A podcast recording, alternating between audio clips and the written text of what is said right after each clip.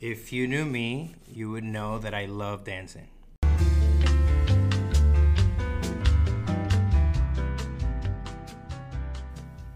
Hi, we're Hannah Bay. Jasmine Joda. and Teresa McCartney, all T23s, and you are listening to If You Knew Me, a grassroots podcast dedicated to celebrating diversity, equity, and inclusion at the Tuck School of Business at Dartmouth. So, Adrian, you love dancing. Tell us more about where that came from. Yeah. So culturally, I identify as Dominican.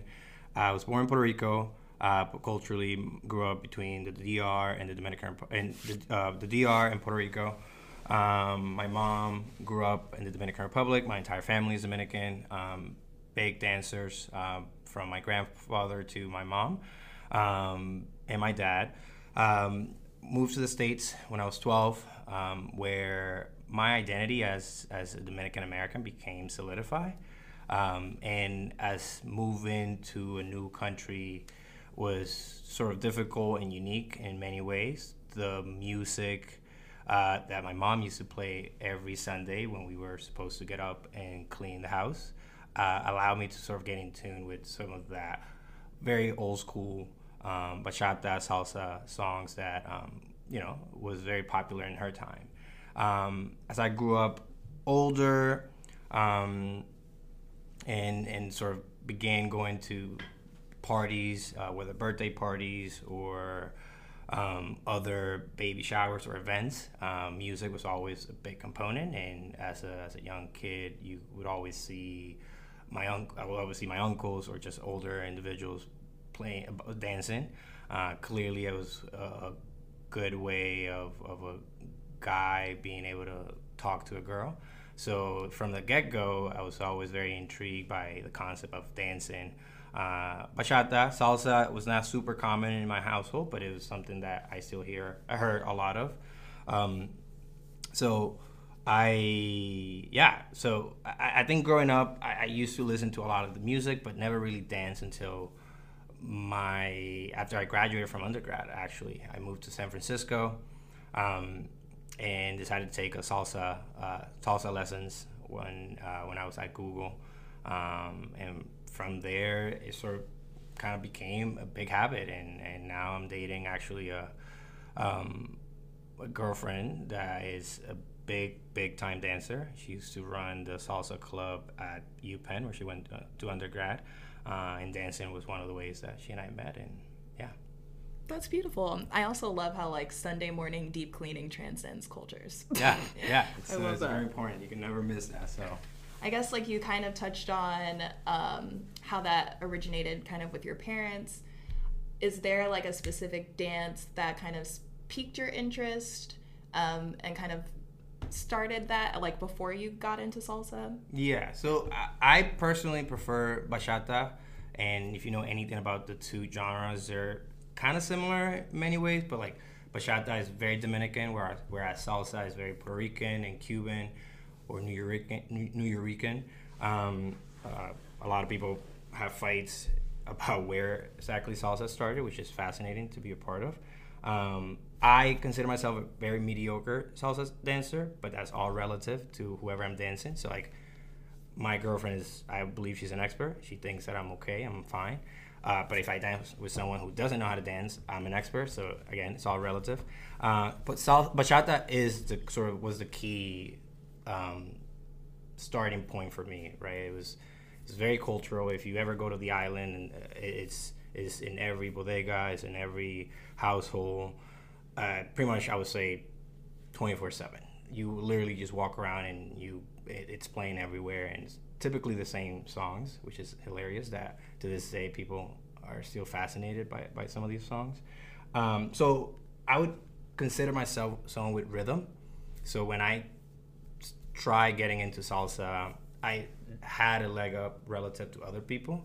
Even though I didn't know the footwork, I knew the rhythm and I was familiar with some of the songs, which I strongly believe for anyone who is very interested in learning how to dance any of these uh, different dances, whether it's bachata, salsa, you, you want to get familiar with the with the music. You want to start listening to it, kind of keeping up um, with the rhythm and the flow of things. Because once you're able to do that in your head, once you get on the dance floor, it's easy to to sort of just kind of move that muscle and connect it with the music that you're listening to. Um, and it's also just much fun if you just actually know the, the songs.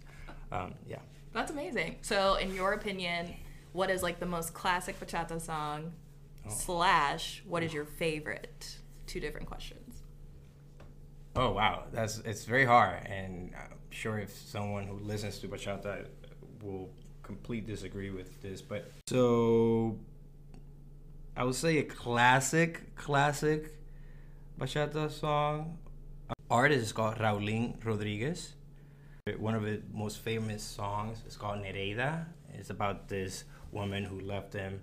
If you know anything about bachata, bachata is extremely sad and depressing sort of genre. It's always about these Dominican men that were left uh, or very sad about a woman leaving them. Um, and Nereida is the name of the song and is this famous now song that everyone sort of recognizes, anyone that listens to bachata. Um, so yeah, I would, would say that's one of the most popular ones. My favorite one, I'm a big Romeo Santos uh, fan, mainly because he is Dominican American, so there's like some English component to it. He grew up in the Bronx, so kind of similar to to many Dominican Americans. He sort of grew up in an Americanized um, environment, but his parents being Dominican, so kind of seeing that component and combination of the classical aspects of the, of his parents, I guess my parents as well, but then combining it with some, you know, reality based on, on, on having an American Americanized experience. That's great. And I know you mentioned like earlier that you kind of used dancing as a way to build relationships or even like build connections or even that's how you like younger when you were younger at least started to make the foray into like talking to girls and kind of that's the way that you show that you're cool um, how did you how did that manifest in other ways when you were younger at least in terms of like building friendships or anything like that I think just it's a topic of conversation. It's just imagine like your favorite TV show, right? Like every time somebody a, a new episode would come, you you know something to talk about. Like it was sort of similar when, especially with when Romeo Santos or Aventura, which was the group where he, that he was part of, released a new album. It was sort of a, a good way of connecting with other people. Um, I also strongly believe to this day that music, eh, especially in the Latino community, that is so diverse in its unique ways based on different countries, right? Like a Dominican experience is very different from a Mexican experience, from a Ecuadorian, Peruvian. But music sort of connects us all, mainly because of the, the obviously it's Spanish, but also sort of the rhythm and like if you love this song, doesn't matter whether you're from Peru or Mexico, like I could ask you to dance, and if you like the music, you likely say yes, and you will dance with me. And like, that to me is always like a good icebreaker um, to sort of connect from a, a girl standpoint. Guys, obviously, obviously, you can just talk about um, some songs and just different components to it. And as somebody who really loved bachata, um, had a lot of friends who wanted to learn how to do it. So like being able to use that um, interest to build relationships, uh, it was something that allowed me to, I don't know, just love the, the, the genre even more and, and dancing even even more. so basically you're ready to give bachata lessons to the tuck community I don't. I don't know if. I mean, I am ready. I, guess the question is, are they ready? Or would they want to do that? Are they patient enough? Um, and will they have fun? I think as long. I think anything that involves music, and at least for me teaching anything like this, has to come uh, from from the learnees perspe- perspective. Has to be, you know, there has to be a genuine interest uh, and, and and passion. But yeah, I'm happy to to teach. I actually, I'm hoping if I if I have the opportunity to uh, be a Hasa share next year, I would love to do um, a night of like salsa uh, lessons. Um, yeah, it'll be fun. That's perfect. Yeah, And then how have you gotten your dancing fix here at Tuck? I don't. um, I had well, Roomba. There was a Roomba party a few months ago. I, I'm blanking on when that was last year, and that was a blast. But honestly, um, I'm I, I've I've come to terms with the fact that I'm not gonna get that here, and like that's okay. I went to Bowdoin in undergrad, which is a similar place like Bode uh, to Tuck, where you know just like given the nature of where we are, the the community that we have here is not something that is common. Um, but I do go to go to Boston often, and there's this one place called La Fabrica, right by uh, between uh, Harvard and, and MIT, which is like my go-to spot uh, for anything Latin, especially like reggaeton, salsa, bachata, um, and I try to go there at least you know once a quarter. Uh, I also have a, a, a couple of go-to spots in New York City that I'll be hitting actually this weekend. So yeah. I'm jealous. and then I guess like outside of dancing, is there anything that kind of brings you the same amount of joy and passion, or at least in terms of like, I'm assuming that this dancing gives you a lot of pride in terms of your your culture and heritage. So is there anything else along those lines that kind of brings you that same energy and passion? Yeah, that's a good question. Um, in terms of activities, I don't think so per se, but I, I do believe that me being uh, Dominican American, being a first the first one in my family to go to college, all of that does bring me a lot of pride, and I, I wear that on my sleeve very often, and I love talking to individuals who either have a similar background and aspire to you know you know attend certain institutions and, and have certain careers. Um, and and you know obviously music is such a big component to anyone that is um, Dominican or anyone Caribbean per se. Uh, that I combine that with my identity as, as a first gen um, and try to. It, I don't know. It brings me a lot of joy to be able to combine those two passions um, and help those that you know feel that I can be of help. Uh, so mentorship is something that I, am very passionate about. That's great. And I guess what um, what has been your experience with mentorship, at least in terms of your journey to Tuck? Yeah, yeah, it's been it's been fascinating being on the other side of the coin. Um, growing up, I had a lot of mentors that have allowed me to be in this position as a, as a first gen uh, low income um, student that I was. Um, and when now that I'm in this side of the coin, I, I, I with organizations such as iMentor uh, mentor aid where I get paired with certain students on a monthly basis that are interested in learning more about business school and what they what they can do to to put together the best application possible. Um, also have a close relationship with MLT um, and, and have individuals that I've, I, I have a, an unofficial sort of mentorship relationship that I love cultivating and, and, and and passing any sort of wis- wisdom that I can from my experience. So um, I, that's something that I hope to continue to do as I continue into my as I, as I go into my second year here at Tuck. That's awesome. Yeah. Is there anything else that you haven't shared with us that you'd love for the community to know? Um.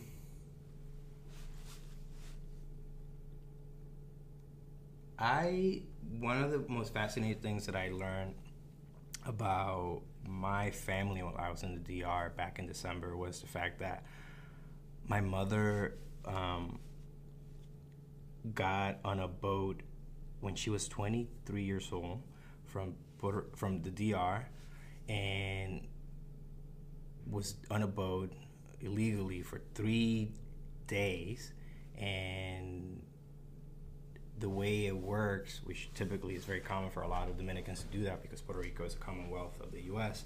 She got there, and I learned that the boat that she was on, which had carried like hundred people, could not get to the shore. So she had to jump out of the boat a mile away from the shore and swim all the way to the shore. And when I think about that story and the fact that she had to do that, um, I wouldn't be where I am today because that move allowed me to be born in Puerto Rico, which made me a U.S. citizen, and that has changed my life in many ways that I otherwise wouldn't have thought of. And so that is something that a lot of people definitely don't know, and I personally didn't know until like maybe uh, a month, two months ago, uh, and I find that so fascinating because I think just more holistically, there's so many different components of our lives and even our parents' lives that could have turned differently for us.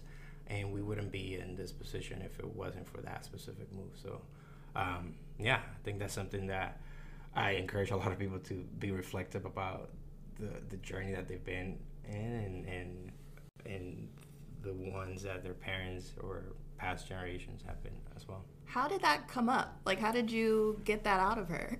So I didn't get it from my mom directly. I actually got it from my grandmother, uh, who was telling me that the story of how my mom decided to one day she asked her for like two thousand dollars or pesos at the time, definitely not dollars.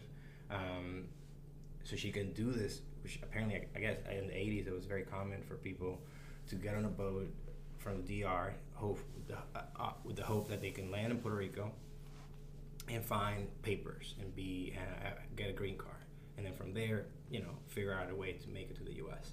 Um, so I was just curious. I was I was I had COVID at the time, so I couldn't really go out. And and I was I was outside and I was just asking a million questions to my grandmother that I hadn't seen her in a while, and I was asking her about like how was how was my mom growing up? Because my mom is very reserved and she doesn't really like to talk about her past, so I was able to get a lot of that intel from from her from my grandmother. And then have you like circled back and been like, "Mom, you're amazing." Oh, all the time. I mean, I, I knew certain aspects of like her upbringing, and, and I, I, a lot of the things that I do um, are with her in mind. Um, but yeah, I, I remind her of her greatness all the time. That's amazing. Yeah. Would you say you're closer with your mom or your dad? Uh, definitely my mom, for sure. I'm a mama's boy. Awesome. Well, we do have our segment where we like to ask you a fun question unrelated to your entire episode. Yeah.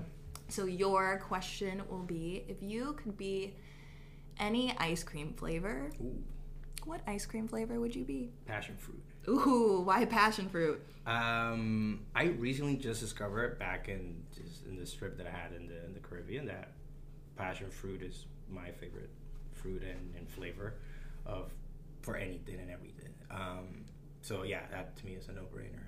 Uh, yeah. I mean, outside of being your favorite, does it describe anything about your personality? Um, it's very sweet. And I Vibrant. I very vibrant, uh, but I, it's very sweet and like I think I have a lot of sweetness in me. Um, I think is is loved, and I like to think that um, with the people that I make an effort to get to know, um, and and and create a deep relationship. I, I, I hope at least I aspire to, to be as love as, as passion fruit is within my, my in the community that I'm part of. Oh, that's great. yes, everyone, tell Adrian that he's the passion fruit of the Tuck community. I love that. Well, thank you so much, Adrian. I feel like I learned so much more about you that I never knew, and I really you. appreciate it. Thank you for having me. It was fun. Thanks for listening to this episode of If You Knew Me. The If You Knew Me podcast was founded back in the fall of 2020 to help deepen student connections and foster a culture of belonging at Tuck. Please check out our other episodes to support and learn more about other Tuckies. If you have any questions or feedback on the podcast, or if you want to be featured on a future episode, please contact us at the email address listed in the description.